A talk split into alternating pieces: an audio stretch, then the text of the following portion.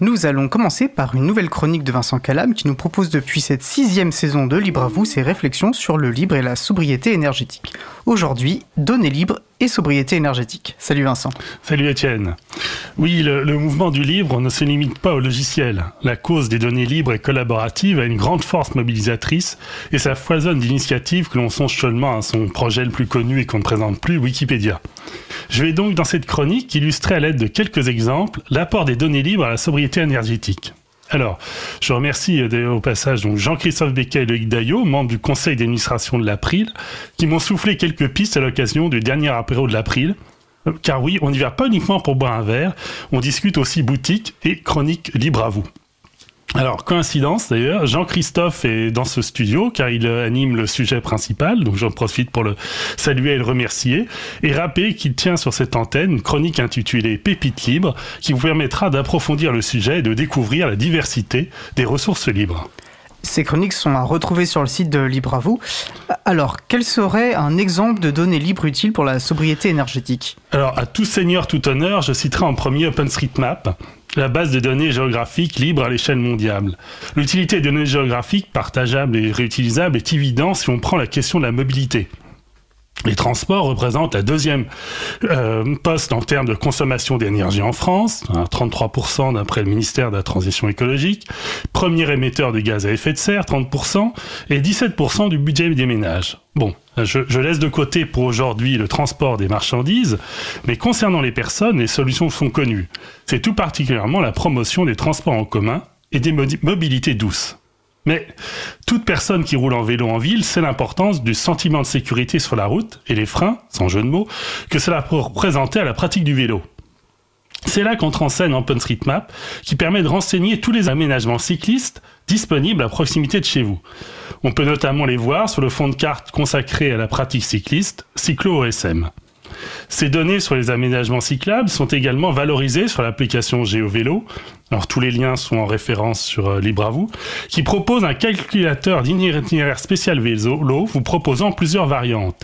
Itinéraire direct, l'itinéraire le plus sécurisé et un itinéraire équilibré. Faites l'exercice pour vos parcours habituels, vous pourrez être surpris de découvrir une route alternative à laquelle vous n'auriez pas pensé. Donc, on voit que la liberté attachée à ces données permet d'imaginer de très nombreuses applications développées à faible coût et utiles au plus grand nombre. Parmi d'autres exemples, on peut citer aussi Mobicop, qui est une plateforme de covoiturage libre et coopératif, qui bien sûr utilise OpenStreetMap. Enfin, dernier exemple très sympathique que m'a indiqué Jean-Christophe, il s'agit du guide 50 randos sans voiture en Isère, développé par l'association Alpela. D'habitude, les guides de randonnée commencent toujours par la formule vous vous garez près de l'église.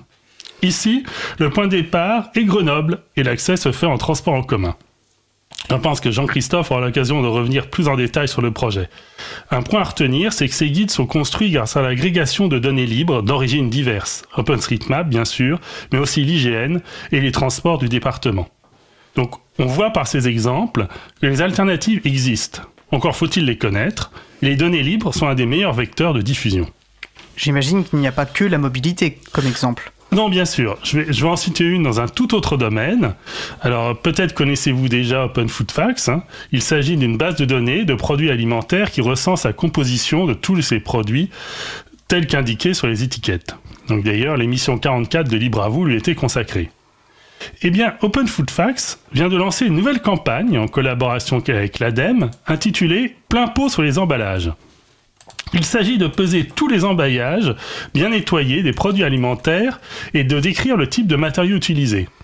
Alors j'ai participé avec mon ami à un atelier récemment, c'est du boulot, je peux vous le dire, et il faut une balance de précision quand il s'agit de distinguer la masse du film de la barquette du jambon. L'idée, vous l'aurez compris, est de mieux connaître les pratiques industrielles et de mieux poser sur la réduction en amont de l'emballage, ce qui sera toujours plus efficace que le recyclage. Voilà pour mon dernier exemple. En conclusion, je dirais qu'on ne peut pas toujours dire a priori si une donnée libre va servir ou non à la sobriété énergétique. Ce qui est important, c'est que l'ouverture de cette donnée va la rendre disponible, va lui permettre d'être agrégée à d'autres pour former une masse de connaissances qui, elle, sera utile pour piloter l'action. Autrement dit, libérez vos données, on arrivera toujours à en faire quelque chose. Merci Vincent. Et en fait, ça, ça m'évoque aussi un argument qu'on a déjà pu entendre euh, dans la pensée pour reposer la publication de, de code source sous licence libre par exemple. Ouh là là, les gens sauront pas quoi en faire, voire même ils risquent d'en faire mauvais usage. Et comme tu le dis très justement, c'est pas vraiment la question. La liberté finalement se justifie par elle-même et c'est bien en la garantissant qu'on va permettre à, tout à chacun et à chacune d'exprimer sa créativité et d'imaginer des, des, choses innovantes pour reprendre ce terme vraiment à la mode. En tout cas, merci beaucoup Vincent pour cette super chronique et je te dis au mois prochain pour une suivante. Oui, tout à fait. super, on a... bah, au mois prochain du coup.